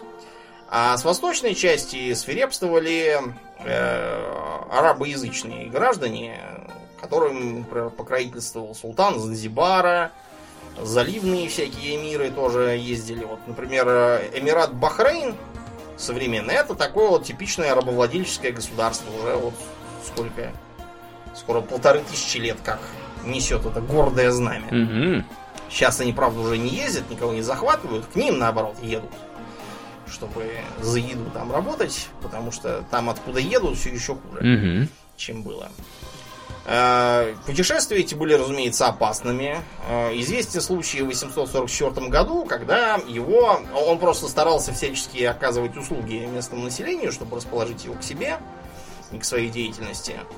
Вот, ему э, предложили поучаствовать в охоте на льва, потому что заявился лев-людоед. Местные негры его очень боялись, потому что, ну, как это вводится для племенного сознания. Тут же сочинили, что это не просто лев, это какой-то там оборотень-колдун, которого просто так не убить. Та-та-та-та. Вот. А Ливингстон они воспринимали, видимо, как шамана. Такого специалиста по борьбе. Колдуноборца. Да, такого. Угу. Орда Маллиус. Да, да. Способного поразить злобного льва. Вероятно, также немалую роль сыграло и то, что у него было хорошее ружье современное, потому что у негров там было 3,5 каких-то кремневых мушкета производства Марокко. Я думаю, это было ключевое. Да, Почему вероятно. на него возлагались такие большие ожидания? С ружьем Да, приехал общем, человек. Мероприятие, да, кончилось для Ливингстона плохо. Э, произошла вроде как осечка, лев прыгнул на него, вот, и вцепился ему в левое плечо. И здорово ему левую руку порвал. Подлец какой, лев. Да, этот. его, да, льва убили в упор его э, товарищи. Ливингстона, когда потом уже в Европе спрашивали, мистер Ливингстон, а что же вы, о чем вы думали, когда на вас напал лев? Газетчики к нему приставали. Мгм. А Ливингстон говорил, я думал, с какой части он начнет меня пожирать. Такой был весельчак. К сожалению, остался инвалидом. После этого ему пришлось переучиваться делать многие вещи э, так, чтобы не, не действовать э, предплечьем и кистью левой руки. То есть он парализован там остался? Или у него... Нет, не парализован. Он мог ей пользоваться, но не выполнять тяжелую работу. А, То есть ему понятно. пришлось э, стрелять как левше. То есть он мог э, спустить курок левой рукой, но удерживать цевье ружья он не мог. Мгм. Ему пришлось э, курок спускать левой, а цевье держать правой. Понятно. Как-то так. Да. Э, С собой он брал свою супругу, которая родила в процессе путешествий, ну и не только, четырех детей, но, к сожалению, умерла. В одной из его экспедиций она заболела малярией. Ну, Тоже ума палата, да, у человека? Ну, вот, да, ей его тесть всячески бушевал и требовал, чтобы он оставил в покое, жену оставил ее дома, но все, понимаешь, он уезжал на годы. Мгм. Так, знаешь, можно и не жениться было сразу. Ну да, тоже верно. Да. Вот. э, Кроме львов э, и малярии, Ливингстону угрожали самые разнообразные одушевленные опасности. Э, Его ненавидели буры, нападали на основанные им поселения и разрушали их, потому что они доказывали, что он организовывает негритянское население и мешает им делать, что они хотят. Эм, Особенно их бесило то, что народ Цвана, якобы после его пришествия, стал заниматься контрабандой, подрывать их деловые дела всякие. Бурские. Цвана Мгм. это население Ботсваны. Страна Ботсвана это означает буквально много-много цвана. Мгм. Да. Вот. А, кроме того, Ливингстон а, открыл водопад Виктория, около которого стоит его знаменитый памятник а, с надписью «Христианство, коммерция и цивилизация». А, К тому времени он уже получил среди местных негров э, славу живой легенды, а, который, представляете, там не нападает, не угоняет в рабство, там не бьет палкой и ничего. Да. Что это за необычный белый человек? Да, его называли Большой Лев. Видимо, как раз в честь той истории с, с- с львом-людоедом. Мгм. А, Он провел замечательную экспедицию по реке Замбези. Замбези длиннющая петляющая река, которая идет, я так понял, с территории Анголы. Вот, и впадает в Индийский океан. Это своего рода нерв э, субэкваториальной Африки. Вот, поэтому это очень важная река. То, что Ливингстон ее описал, сильно облегчило сильно облегчило дальнейшее разграбление Африки, на самом деле. Спасибо ему большое, Ливингстону этому. Да, тут как бы, да, вопрос, вопрос такой. На самом деле, э, это была попытка сделать навигацию между Атлантическим и Индийским побережьем Африки более, э, вернее, менее самоубийственной, чем, чем она была тогда. Вот поэтому он отправился по долине Замбези. Мгм. Вот, много чего там посмотрел интересного. А, Он же искал истоки Нила. Э, Нашел он, правда, не это. Мы уже рассказывали про то, кто нашел истоки Нила. А, Спик. Джон Спик. Вместе с Бартоном. Вот. Вместо этого он сделал другие открытия, открыл многие из так называемых Великих озер Африки. Ну и, разумеется, проповедовал там по дороге. Причем ему приходилось нести серьезные лишения из-за того, что его деятельность всячески саботировали всевозможные работорговцы. Например, отказывались продавать ему припасы, не давали ему транспорт купить там или еще что-нибудь такое. А, и вместо этого издевательски предлагали ему ехать вместе с их работорговыми караванами. Чего, разумеется, Ливингстон сделать не мог ни под каким соусом, лучше бы, наверное, пешком пошел. А, вот примерно на этом этапе э, Ливингстона стали искать, и на его поиски отправился Генри Мортон Стэнли. Тоже своего рода интересная личность. Э, знаменитый журналист, знаменитый колонизатор, рыцарь Большого Креста Ордена Бани. Ордена Бани? Моряк, да, солдат. Чистоплотный, что ли, такой был? Нет, это просто в Британии до эдвардианской эпохи, по-моему. Это сейчас у них есть один орден. Угу. По-моему, называется наиотменнейший какой-то орден Британской империи. Наиотменнейший. А раньше у них была да, The Most Excellent Order. Наиотменнейший, это пять. Да. А, поэтому, когда сейчас кого-то посвящают в рыцари, то это, как правило, вот именно это означает, что в рыцаре это орден. А раньше там был орден подвязки, орден бани, то есть они сейчас как бы не делись никуда, просто там, да, теперь простого Элтона Джона туда не берут. Так вот, э, Генри Мортон Стэнли на самом деле был никакой не Генри Мортон и не Стэнли тоже. Э, звали его Джон Бэйч, вообще-то говоря. И был он бастардом от сына какого-то там валийского кулака и какой-то нищей девицы. Сами понимаете, что с такими данными жить в богатстве и изобилии как-то не получается. Ну вот, в итоге он э, рос в работном доме, где, ну, вы сами понимаете, ничего хорошего в работных домах нету. Вот, он там регулярно сидел в карцерах, дрался и вообще. Вот. После чего он решил, что из этого пора валить из этой страны. Вот. Сел на корабль, уплыл в Новый Орлеан из Британии. И там он э, нашел себе работу у купца по имени Генри Стэнли. Вот. Генри Стэнли решил, что, так сказать, такой сметливый и расторопный парень ему пригодится. Взял его в пацаны на подхвате, так сказать, в лавках. Потом обратил внимание, что пацан-то того, толковый. Произвел его в начальнике магазина. Ну и, в общем, в результате он такой сказал, типа, Джон, ты мне как сын, которого у меня никогда не было. Тот, видимо, сказал, а вы мне как отец, которого я ненавижу. Не знаю вообще, что он сказал. Факт то, что его усыновили, и да, он э, взял себе новое имя Генри Мортон и Стэнли в честь своего благодетеля. Э, после этого он отправился воевать э, за, южную, за Южные Штаты в гражданке, потом попал в плен и перешел во флот федерального правительства и воевал на его стороне. Да, в общем, бурная была жизнь, после чего он занялся журналистской работой. А, например, участвовал там во всяких интересных экспедициях. Э, был корреспондентом на войне в Эфиопии. Причем, что интересно, э, про успех войны в Эфиопии в Америке из его сообщений узнали раньше даже, чем британское правительство поняло, что оно победило. такой был интересный мужик. Ну и в итоге э, газета New York Herald э, отправила его искать Ливингстона, от которого что-то давно уже не было писем. Да, все ли с ним хорошо? Хотелось да, бы выяснить. угу. Стэнли действительно удалось его отыскать и сказать ему, доктор Ливингстон, я полагаю, знаменитую фразу свою, привез ему там всякие припасы, благодаря чему Ливингстон еще некоторое время прожил. Правда, здоровье у него все равно было уже безнадежно подорвано, так что он э, в бреду написал последнюю бессвязную совершенно запись в дневнике о том, что надо послать купить дойных коз. Угу. Хотя ему было совершенно не до дойных коз. Вот, и умер. Его обнаружили его негры, друзья.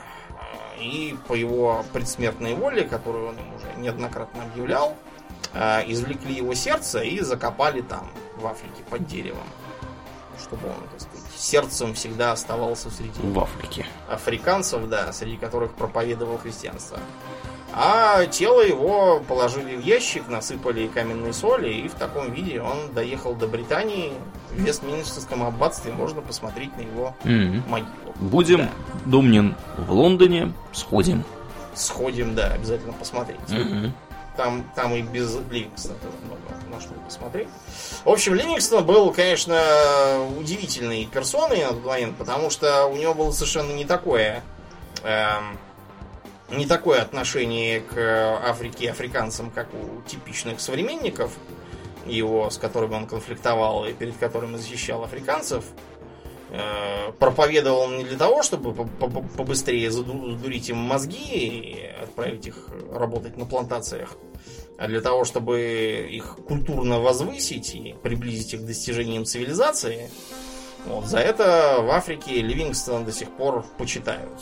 Несмотря на то, что, к сожалению, он очень сильно опередил свое время, и э, многие исследователи отмечают, что э, трудами Ливингстона воспользовались всевозможные мерзавцы, вот, э, вроде всяких там колонизаторов, типа Ротса с его Родезией, Мгм. ныне Зимбабве, ну и прочими такими же, типа э, бельгийского короля этого. Леопольда второго. Леопольда, да.